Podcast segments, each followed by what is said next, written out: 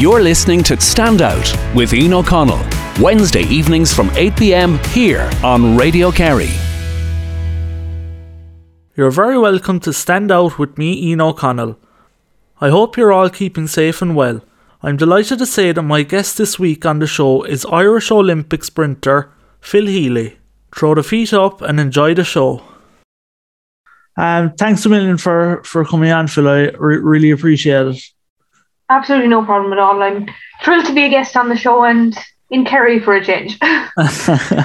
um, I suppose if you could give the listeners a, a quick background of you growing up and how, how did you get into the sport and the family and stuff? Yeah, so I'm been competing in the sport now. Geez, I started when I was probably 11 I'm now 27, so that's a, that's a good while. Um, but I have one older sister. She always um, led the way in athletics, and that's the sport that I'm in. And like she was always winning like school sports, different things like that. And um, it was actually Johnny Caulfield who youth managed Cork City, um, was in charge of our community games and in the in the village. And um, he recommended that she join the athletic club, so she joined the athletic club, and I followed suit to, to keep her company more so. And I was only going to have the crack because I certainly wasn't a standout performer. Like I would win like school sports and different things like that, but that was about it. And uh, I played GAA right up to when you had to split when the girls had to play on their own. Um, and so I did that, and then I branched off into ladies football, camogie, um, I tried basketball for a while, um, up until I was 17. And that's when I fully focused on the athletics in when I was 17. So I was fifth year of school. And I suppose I probably got a breakthrough then the following year um, when I was 18, just after my leaving cert, I came fourth in European juniors. Um, so that was massive for for me at the time. And I think things went on from there. I started college. I was doing nursing in UCC. Um, I changed coach and different things like that. And I suppose the biggest breakthrough came when I finished my time in UCC. So after four years, I moved to Waterford, took a change of career. I went into the world of IT and did a master's in IT in uh, in Waterford, and um, that's where my training group were based. And that's where I've been since, and went on to break national records and um, most recently this summer or summer just gone, I was at the Olympics in Tokyo, um, and I got there in three events, and we came eighth in the final of the uh, mixed four x four relay. Which getting to a final in the Olympics in athletics is absolutely massive and so rare in Ireland. Um, I, I remember we'll touch on the Olympics there at when you were saying you got in with. Uh, to keep your sister company. Was that I seen in interviews your sister Joan, is it? Yeah, Joan. So she um, is still competing and like even we were at the European in or European Outdoor Championships together in 2018 um, on the 4x1 100 meter relay. And uh, she was running the first leg, I was running the second leg, and we happened to break the national record. So that was something great to share with her as well. Um, she's had a bit of injury troubles, I suppose, um, recently, and right through the year, she would have probably she was the reason that I stayed in the sport. Um, and now tables have turned, and I'm probably the reason that she's staying in the sport. So it has played out that way, and uh, I'm there to help her, and she's there to help me too. So she's based in Cork, and I'm here in Waterford. But uh, end of the day um, we've competed against each other plenty of times, but I suppose as I've developed on into the into the 400, she's more the 60 and the 100. Um, the competitiveness has lessened, I suppose. Lessened. It's always more um competitive when you're younger, anyway, isn't it? Absolutely. Um, even though I seen in that uh, the same interview said, even though you're she's the older sister, like you said there now, she's looking up to you. What does that mean to you to hear that? of of her saying that that she looks up to you. Yeah, and it is a bit mad. And like, even when I hear other athletes, like they might send me like a message or like looking for a video or different things like that, I find that a bit mad because I just see myself as someone that just goes out training. And yes, I compete for Ireland, but I just see myself the same as everyone else as such. And like growing up, like as I said, I wouldn't have been that standout star and like I probably would shy away from a lot of that stuff as well. Um, like I almost get embarrassed when someone asks me for different things like that. So the fact that Joan then looks up to me as well, I just see myself as helping her out because um, athletics is a hard sport. It's an individual sport, and like, why make it harder when you can easily help someone? Like I remember, like when I was growing up, Ailis McSweeney was someone that I looked up to, and she held the national record over 100 meters at the time, and she was always there to to help me if I had any questions or different things like that. Like she had no airs and graces about her that she wasn't able to help, and like I think it is so important to to help others and to be there for others, and it could be the the smallest of things that will stand out to them and like anyone like listening to the show will always remember if they're at GAA matches or different sporting events. Like if someone signed an autograph or someone didn't sign an autograph you always remember the person that didn't sign the autograph. Yeah. so like why not help everybody else out? Like these are people like you've been a child at a certain point or any age it doesn't matter and you've looked up to other sporting people. Give the people the time because I look up to other sporting people and like even the likes of David Gillick, who was um, European indoor um, champion. He's come to some of my training sessions and like he might say the smallest of things to me, but they stick with me. And like he can share his experiences with me, so why can't I share my experiences with others? You know, to help them along the way.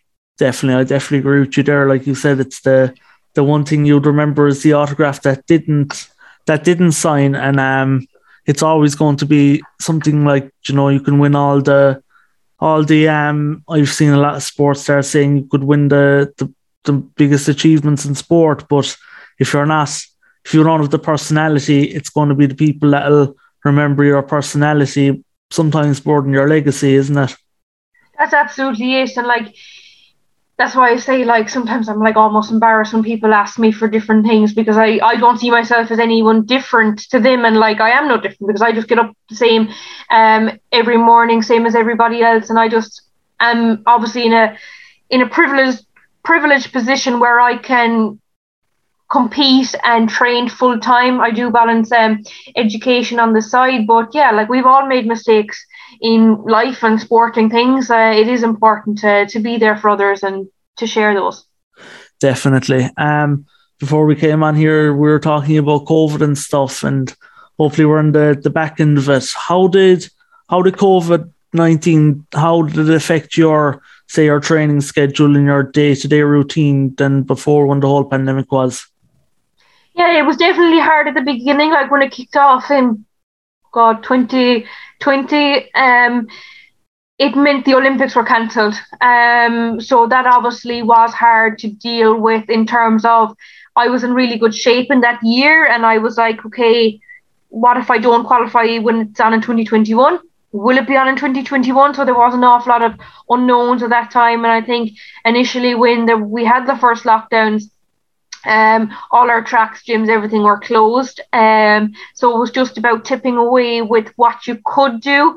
And I think, but at that point, even when lockdown um, happened, the Olympics were still going ahead at that point. But you were seeing then other athletes all over the world weren't in the same lockdowns as you and they were training away. So that was hard at that point. But then once it everything was cancelled, you could take we took the intensity out of training um because I had been going year after year with major championships and different things like that. So it was important to um to take the time out. But um we were lucky then to get the elite exemptions um, as time went on and I could train as normal. But I suppose in terms of risk and different things like that, that's where the biggest worry for me is because we're exposed to it in different ways. So we have to keep our bubble as tight as we could, and especially last year in the lead up to the Olympics, because if we did get a positive PCR before we went, that could definitely rule us out. Um, even if it was weeks and weeks previous, but um, even when we were over in Tokyo, we were tested every single day, and like you didn't want to come up positive while you were out there, and there was COVID in the Olympic Village, and there was plenty of people in isolation in other countries. So you've worked so hard for this, and it, it isn't about just the year of 2021. There's years and years have gone into it, um, as well. So even up to now, there is obviously still massive risk, and I've World Indoor Championships in twin or in this middle of March. Um, so I have to be as safe as I possibly can and hopefully not pick it up um, in the meantime. And it must be it must have been so hard for them people that have put years put years into the into their training and stuff and getting to Tokyo and then testing testing positive. I can only imagine how how heartbreaking that must have been. Um, when you were over in Olympic Village this time in Tokyo, when you were competing, I'm sure like you've competed in other big stadiums around the world that that have been packed with fans and stuff. What was it like competing without the fans? Did it did it make you kind of more nervous? Was it a, a lay back in nerves or how how did you deal with it? Yeah, I suppose when it's a massive stadium, I think the stadium hold uh, held over eighty thousand people, and then when you're walking out into a stadium and there is absolutely no noise, it is very a very different experience because even like when I was in um, European Championships in 2018, there was 70,000 people in the stand, and that would have been the biggest like crowd that I would have run in front of. Like the buzz and the atmosphere was massive, but I think all athletes accepted the fact that the games were going ahead, and we were happy that they went ahead without fans instead of having to wait for the return of fans because if it was postponed again, it was it was 2024 and like that's a long time away um so it was hard like it's hard in a way but i think because no one was there i think it heightened the support that we had back home um, we definitely got a lot of new fans to the sport, and everyone was getting up in the middle of the night watching the different sports, not just athletics. Um, so it created a great atmosphere and buzz, even though they were the opposite side of the world. But um, I even look at home, the amount of banners, flags, cards, everything that um, was put up and sent to me, like it was just unbelievable to see that support because I'm based in Waterford. Um, my home is in West Cork and I hadn't been home because of COVID, because of the because of the risk and just even when I came back from Tokyo seeing all the people out supporting with their flags when I was going through the village and when I came back home and the signs it, it was just it was a bit surreal knowing that there was that much support there for for me that makes sense and I, I I actually remember seeing the the footage of yourself and all the other athletes from there landing into their own their own um, towns and villages and stuff. And I think that must the homecomings that you received must have it must have kind of made up for the for the lack of crowds over in Tokyo. What was the um how did it feel knowing that your parents were you know they've been supporting supporting you all up through the years? they must have been very disappointed, were they, when they were when they couldn't go?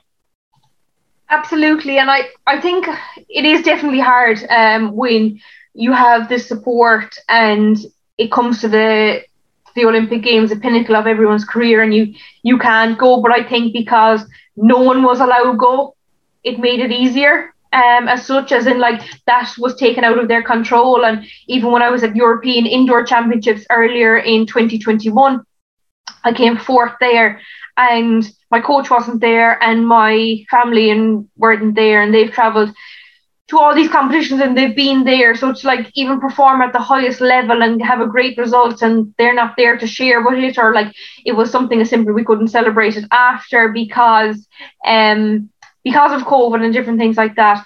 But when it is taken out of your control, you just have to accept it. And I think, as I said earlier, that support was magnified while we were over in Tokyo because we just did have so much support around us and backing the team.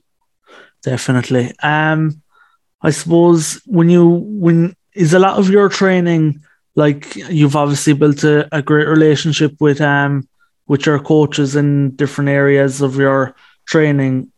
Do you take your hat like I'm sure it must must be hard for your coach to or to be training in three different events is it hard to kind of program them all together when you're competing at three different events there?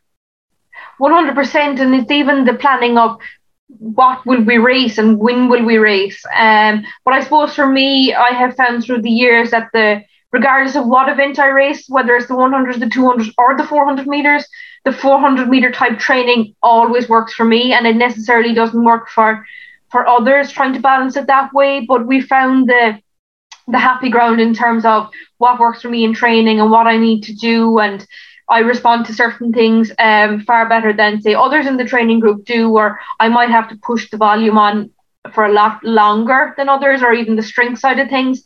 Um, but yeah, it just takes, I suppose, a bit of trial and error, and we've learned it through the years. And um, last year I did balance the 200 and the 400, um, whereas this year the 400 certainly will be more of the focus, and um, it, I suppose, takes a lot of that stress and hassle out of planning um, when it comes to races of like trying to fit them all in. Um, training with for athletics, it's um, it's obviously following you and other athletes on Instagram and stuff. It's um, it's a sport that I think I've heard some of you train up to eleven months out of the year, and that that includes say going abroad for different weather training and stuff how much sacrifice does it actually take to be at the pinnacle of your your game?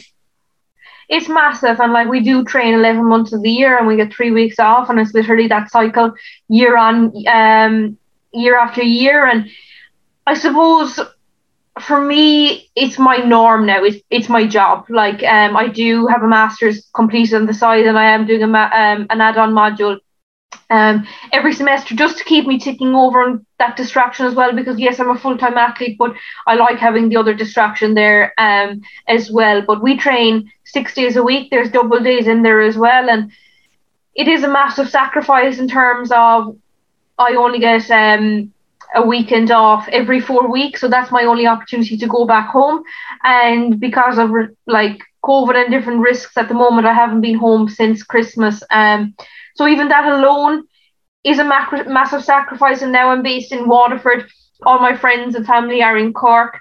That another, is another thing that is a massive sacrifice. But you do miss out on a lot of things um, throughout the year. But other people might see them as sacrifices. But I this is what I enjoy doing, and I want if I'm doing something, I give it 110. percent If I'm not giving 110, percent I'm not doing it properly. So, um, if I wasn't enjoying it, then I probably would see them as a lot more of a sacrifice. But um, it comes with it. You have to you have to give it the dedication. You have to give it the commitment, and uh, you get the rewards at the end for the hard work that you put in. But like saying that, there's plenty there's plenty hard days in it because like just like anything, you're not going to be um at the top of your game every day, whether it's training or racing, and you have the good days with the bad days, and um, it's part and parcel of it. So uh, it's just about dealing with that, and um, I suppose you you get the experience as the years goes on of how to deal with it, and um, it's a lonely sport, it's an individual sport, but. Uh,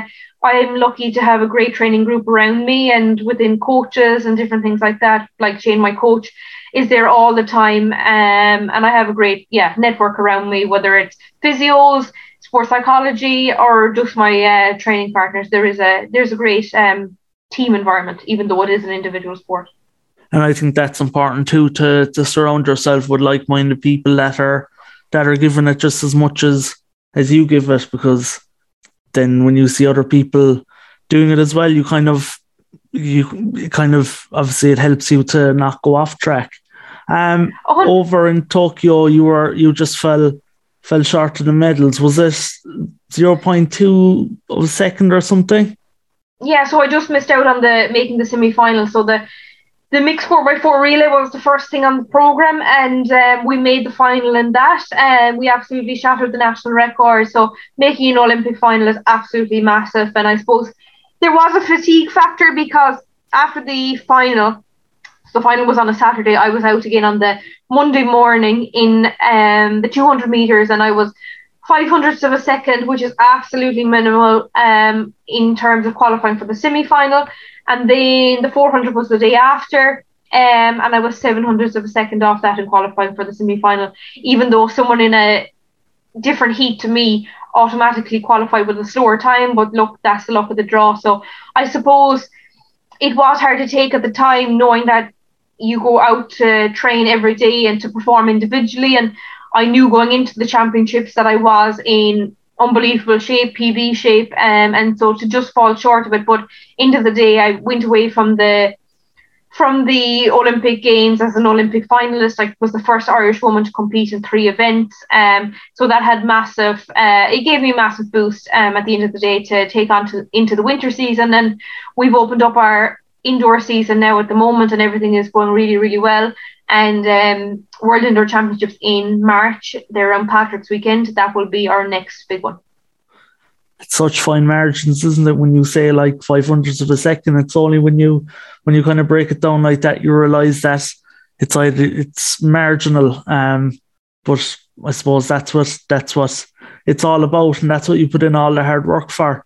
Um, I don't know about you, but would you agree if I'd say that indoor racing, it's more like kind of I don't know, is it a I could describe it as more vicious and then outdoor racing. Would you agree with that, or would that be would that be no, unfair 100, No, one hundred percent, and especially in the four hundred meters, because outdoors 400 meter is just one lap of the track, whereas indoor the track is 200 meters, so it's two laps. And after 150 meters, everybody crosses into lane one. So everybody is piling on top of each other. So it's all about who makes the break in the best position. Um, so there can be a lot of carnage when it does come to the break and getting caught in the wrong position. So it there is a lot of tactics come into play in the 400 indoors in comparison to outdoors. So, but I think it also brings a good thrill to everybody watching as well. It is definitely more exciting uh, for certain events indoors in comparison to outdoors. Definitely, as the as the the viewers, it definitely makes it exciting. Um, when you're training, how do you implement that into your training? Do you say taking corners and crossing into one lane? Is it something that you focus on a lot for when you're training for indoor? Yeah, we would, and like our indoor track is either in Athlone or in um, the sports campus in Abbottstown in Dublin. So we would um, train in Dublin um, quite regularly in the winter season um, because it is important to to practice. Um, but end of the day, the race will play out for itself, so you have to act on your feet. Um, but it is important, yeah, because of the bins and different things like that. It does take practice, um, so that would be certainly something that we would incorporate into our training for the winter months. And then once the indoor season is done, it's all about focusing on the outdoor season. So uh, I'm very lucky to have great facilities here in Waterford between the gym and the track. Either five minutes from my house, so it's absolutely ideal. And um, like you said, you're the first Irish um, woman to compete in the three events in Tokyo that time. How did you? What was the main thing driving you on in each event when you were when you were competing in one? Was it was the next event almost on the back of your head, or how did you focus on just one at a time? Was that hard?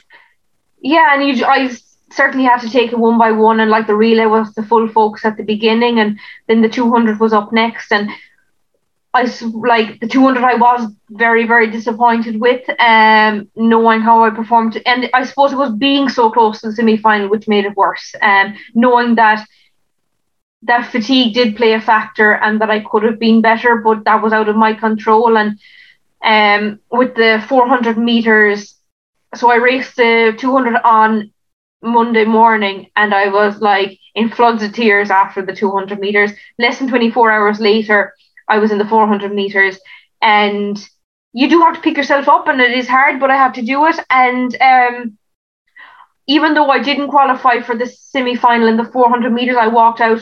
I suppose emotional aspect as well because we were the first um, Olympic finalist in a track event in got it like Tommy Barr was there in 2016, but that was the first um, one in a long time. So to make that was just unbelievable, and like he gave absolutely everybody a lift within the team and back home in Ireland as well. But and then Saturday night that was done. It was time to focus um, onto the individual and. The, the 200 was up on Monday morning.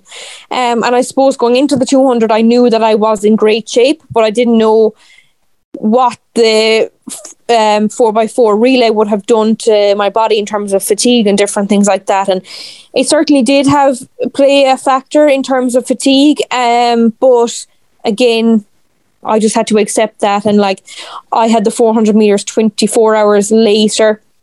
and I left the stadium on Monday after the 200 and floods of tears. And I think it was more so knowing that I was so close to the semi final and knowing what I could have done if I was 100% fresh. But I had to accept that and put the focus towards the 400 meters. And although I didn't qualify for the semi final in the 400 meters, I left the um, stadium on a high, knowing how I redeemed myself. And it was definitely blew my expectations again, running sub 52 seconds and um, putting that performance out there. And I think if I didn't redeem myself in that event, I would have seen not as a failure, but the Olympic Games wouldn't have gone the way I would have liked because at the end of the day, we're athletes, we're individual athletes, we train every day to perform individually.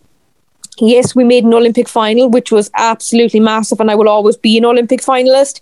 But I suppose when you fall short individually, it does have that bit of disappointment, but you have to use that um, going into the winter season after you take your break and use it for the for the upcoming season um, and use it in the right way and challenge it in the right way. Um, and that definitely has come to play for for this indoor season.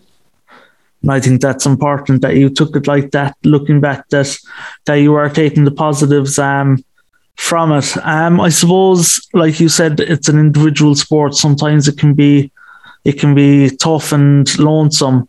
How important is, say, would you like you said now when you were after not qualifying and stuff, mentally, how do you get over the mental barriers? Yeah, and it is hard, and like you find very quickly that you're like on your own in terms of like, yes, you were working with a a team event a couple of days previous, but now you're an individual athlete and like it's just you and your coach. And I was very lucky to have Shane, my coach, in Tokyo with me, but I was also very lucky to have my sports psychologist. Ciara Losty, she was there too as part of team support. So um, I had my usual team around me, and like we had our um, our chats and our debriefs, and you just have to pick yourself up. Like it's normal to feel disappointed and you just have to process it in the right way and harness it into the next event and not let it get the better of you. But at the same time, you have to have that time where you are annoyed because if you're not annoyed, then God doesn't like you're questioning why aren't you annoyed? You know, like if it doesn't mean that much to you. But uh, yeah, it is so important, regardless of sport, to to have that debrief and not let it get the better of you because you're only letting it affect the next thing. And if you keep letting it affect the next thing and the next thing, and that's just day to day life as well, like you, there's nothing you can do to change. Like there was nothing I could do to change the 200. It was done. Um, I had to learn from it and take it on into the next um, next event. And I think that's you mentioned there, sports psychologist that was there. I think in sports now it's becoming more popular. Even Man United, the new manager he brought in a sports psychologist that they didn't that they didn't have in there, and that it's becoming more important in in other sports. Would you agree with that? One hundred percent, because like everyone focuses on training really hard, and they're like, "Oh, if I'm not training hard, I'm not doing the right thing." But what about all the other factors of like sleep and proper nutrition and mentally how are you like because they're all massive factors like I look at my day and I could be at training for, say, on a nor like today I was training for four hours, but what am I doing for the other 20 hours? Like I'm away from the track and the gym more often than I'm at the track and the gym. So it is so important to have all those other aspects um, taken care of because it leads into the next session. Am I recovered properly? Am I eating properly? Am I hydrated properly? And that's day to day life um, as well. And like I can train as hard as I want, but if mentally I'm not 100% unable to adapt to certain situations and different things like that, or managing worries or nerves in the right way, then the training that I have done is not going to be as effective as it should be. And like, there's so many tools that I've learned in sports psychology that I um, take into practice in day to day life, and whether it's like how to cope with different things or like not letting things bother me as much anymore. Um, it is so important, and it's definitely an underrated tool in sport across all sports, and um, it is so important to have the right person there. And like don't get me wrong, it's not like the typical thing that you see that some people might think of like, oh, I'm going to go in and I'm going to sit on the couch and they're going to be asking me what my problems are. Like for me, it's just a general chat. We could be talking about absolutely anything, but she will know based on my form and different things like that how I'm actually feeling. And it's just a simple chat over a cup of tea. Um, and I found it a massive um, help to me because there was a time where everyone in my team was male and my house, all my housemates were male, and like my sports psychologist was the only female, so it was just about getting a break from the lads too as well. Um, Yeah. you know, so that was that was a great thing. Um, but yeah, across all sports, I definitely highly recommend it, and there is a lot of stigma related to it, and there's a lot of taboo about it because I even remember when I was at one of my um appointments with Ciara, someone saw me coming out of the room and they were like, "Oh, are you fixed now?" And like sports psychology isn't about being fixed. It's a performance enhancer and like everyone tries to be better at performance and they think that training harder is the answer. It's not. It's training smarter with the with the right tools in place and like looking after all the areas and ticking all the boxes. And people definitely um don't rate the importance of sleep enough and the importance of psychology enough. Definitely and like you said the stigma around it i remember when i was in um when i was in rehab after my accident and they were asking me did i want to meet a counselor and stuff and i i kept putting it off because i felt grand but then it came to a stage where they were asking me every day and i i went to speak to her and i don't know what it done. I i you i came out of it just feeling a hundred times better like even just a simple chat it can it can um It- it can change your whole day can't it A hundred percent, and it is just that simple chat, and there's someone that this is their profession, and they know how you feel, and they get why you're feeling a certain way, and like I'd hundred hundred percent recommend anybody to to use that tool. And it doesn't have to be in sport, and like they think that going they they have a problem, but no, it's just about talking to different people, and it is so important and with everything going on at the moment because people are stressed and they've so much thing things going on and like there was a lot of there was a time where there was a lot of uncertainty and people are under an awful lot of pressure and they're holding that in but you can get massive relief out of talking to someone and that it doesn't have to be a person that is qualified professional in that role. It's just simply sharing your fears and your worries and thoughts and it makes a massive difference I, th- I think I heard in an interview was it twelve thousand that your um the athletes are funded in Ireland a year. Yeah, so there is different um, levels of um, funding. Twelve thousand is the one that I have been on for the last two years, and like if you think about it, twelve thousand is not an awful lot of money Yeah. to survive on for a year. Um, and I suppose you have to perform. You have to give 110% to perform. So it is very hard to work a full time job on the outside because I'm training six days a week and I um, need to get the training in and different things like that. So um, a job would be an awful lot of workload on top of what I'm doing already. But I am very lucky to have various sponsors on the side who make the sport feasible as such because it's 12,000 a year. You have so much expense. You have day to day living of rent and putting fuel in the car and going to training and different things like that. And then for traveling abroad for various competitions and um, warm weather training and different things like that. Like if you think about 12,000 is absolutely minimal. But um, this year, it, has yet to be announced um, publicly on what everyone will be um, getting. The system has changed a little.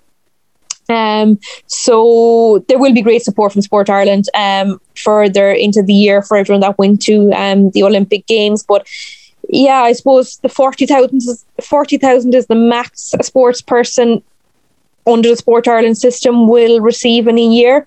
Um, and so like you could be an Olympic medalist and 40,000 is what you'll um, you'll earn, which is again minimal. Um, Yeah. Uh, considering everything that you have to do. But I am very lucky in terms of like even being in WIT, doing my masters, they're a massive support to me while I'm here on scholarship in terms of services, physio, nutrition, um, and sports psychology as well. So they all make a massive difference. And even simple things like physio appointments, like I need to go to regular physio for maintenance um, instead of when I need to go for um, an issue. So it all adds up. But um, yeah, it's a system that's changing. But I am very lucky to be an ambassador for various um, companies and businesses and to have um, that support that certainly makes a massive difference. Yeah, that's it's what when you only break it down there listening, it is it is um very small and having sponsors and stuff that that takes your mind off financial problems when you're when you're training. One thing that I wanted to touch on before we go is um you had an injury, you fractured a bone in your foot there a few years ago, didn't you? Yeah, so in 2019 I um fractured my fifth metatarsal, which is the bone on the outside of my foot. So I was literally just walking down a step. We were on warm weather warm weather training in um, Malta, so it was a cobble street. I wobbled off a footpath, and it was just that wobble that the it's the muscle on the side of my calf pulled the bone out um, and it wasn't just because I had weak bones or different things like that it was just because um, of the the angle that it wobbled off. Um, so that was yeah a fifth metatarsal break. It was I was just walking back from the best training session that I had done. So it again I had a plan to get a medal at World Universities that summer. Um, and the day I broke my foot was 12 weeks to the day of the World Universities. And I had come seventh um, in World Universities in 2017. So it was always my goal to to get a medal in 2019. And I very quickly was found myself inside in a hospital looking at x-rays with a, a broken foot and walking out with um, a boot and crutches and my again my plan A was to win that medal but that was no longer like possible in that moment so my plan B had to become my plan A and um, learn how to adapt we got straight back into training um, and d- adapting in every single way that we could. Um, I got back running, I think was on week seven, week eight, slowly like back into anti gravity treadmill and different things like that. But I found when I wasn't able to run, like when I was in the boot, less frustrating than I was able to run because I had to learn to get that pattern, that coordination back again. Um, and it was really hard. And I definitely struggled. And I think two weeks before World University Games, I was like, I'm not going. I can't go. Like, this isn't good enough. And like, I always want to perform to the best that I can. And knowing that I wasn't in the shape that was good enough, I definitely found that hard. But it clicked one day and we got to World Universities. I got to the final and got through the rounds, got to the final, and I came sixth. So that certainly was a massive achievement from breaking it to coming back and being in that world final 12 weeks later. And that's a testament to Shane, my coach, and um, my physios and stuff around me that helped me get back. But I think I learned an awful lot in that period of where I had to adapt and had to cope.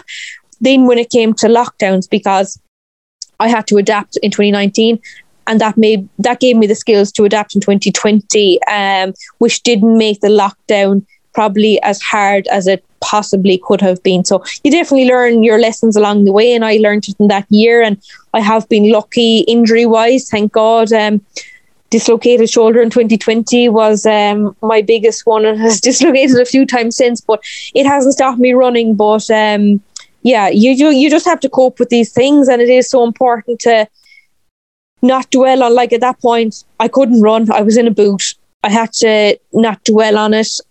I had to get over it and train in whatever possible way that I could.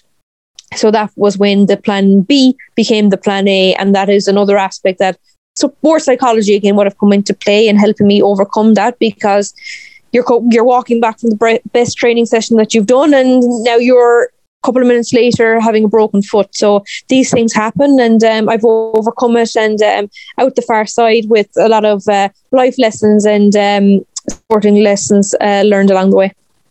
I like what you said there about adapting, and I think goes for anything in life. The the the, the plan changes, but the goal stays the same. Um, before we finish up, I wanted to ask you, were if you've any advice to any upcoming athletes in um in athletics or or any any sport from your experience from a young girl all the way up now to to today and overcoming all the things you have and being you can call yourself an Olympian and everything. What would you say to to people coming up? Yeah, and like I look back now and yes, I've got to the Olympics and that's the pinnacle of anybody's sporting career when you can go to the Olympics. But like, I certainly wasn't that rising ta- like that star talent when I was younger. I was doing sport to enjoy it, to have fun, uh, to explore different things. So I think it's so important for kids these days to enjoy the sport and do the sport because you want to do it. And like a lot of people are swayed because their friends are doing it and they think that they have to do GAA or they have to do soccer and but they might want to do like dancing or different things like that. Do it for you. And if you enjoy it, that's what's the most important thing. And I think in Ireland as well, we have a massive focus on winning. And if you don't win, it's seen as failure. And I think that culture definitely needs to change um, in the younger age groups because it isn't about failing, it's about being better the next time. And my best could be totally different to someone else's best. But if you go out and perform to your best, whether it's on the pitch, whether it's on the track, in the swimming pool, whatever it may be, if you perform to your best, you're winning for you. And all that matters is you. So, um, yeah, of the day, the most important thing is to enjoy it and focus on you and forget everybody else. Yeah, and I definitely think that that that's important. Um, Phil, thanks a million for coming on, and I really appreciate you taking the time to to talk to me today. No problem at all. Thanks a million for having me on. Thanks, Phil. You're listening to Stand Out with Ian O'Connell, Wednesday evenings from 8 pm here on Radio Kerry.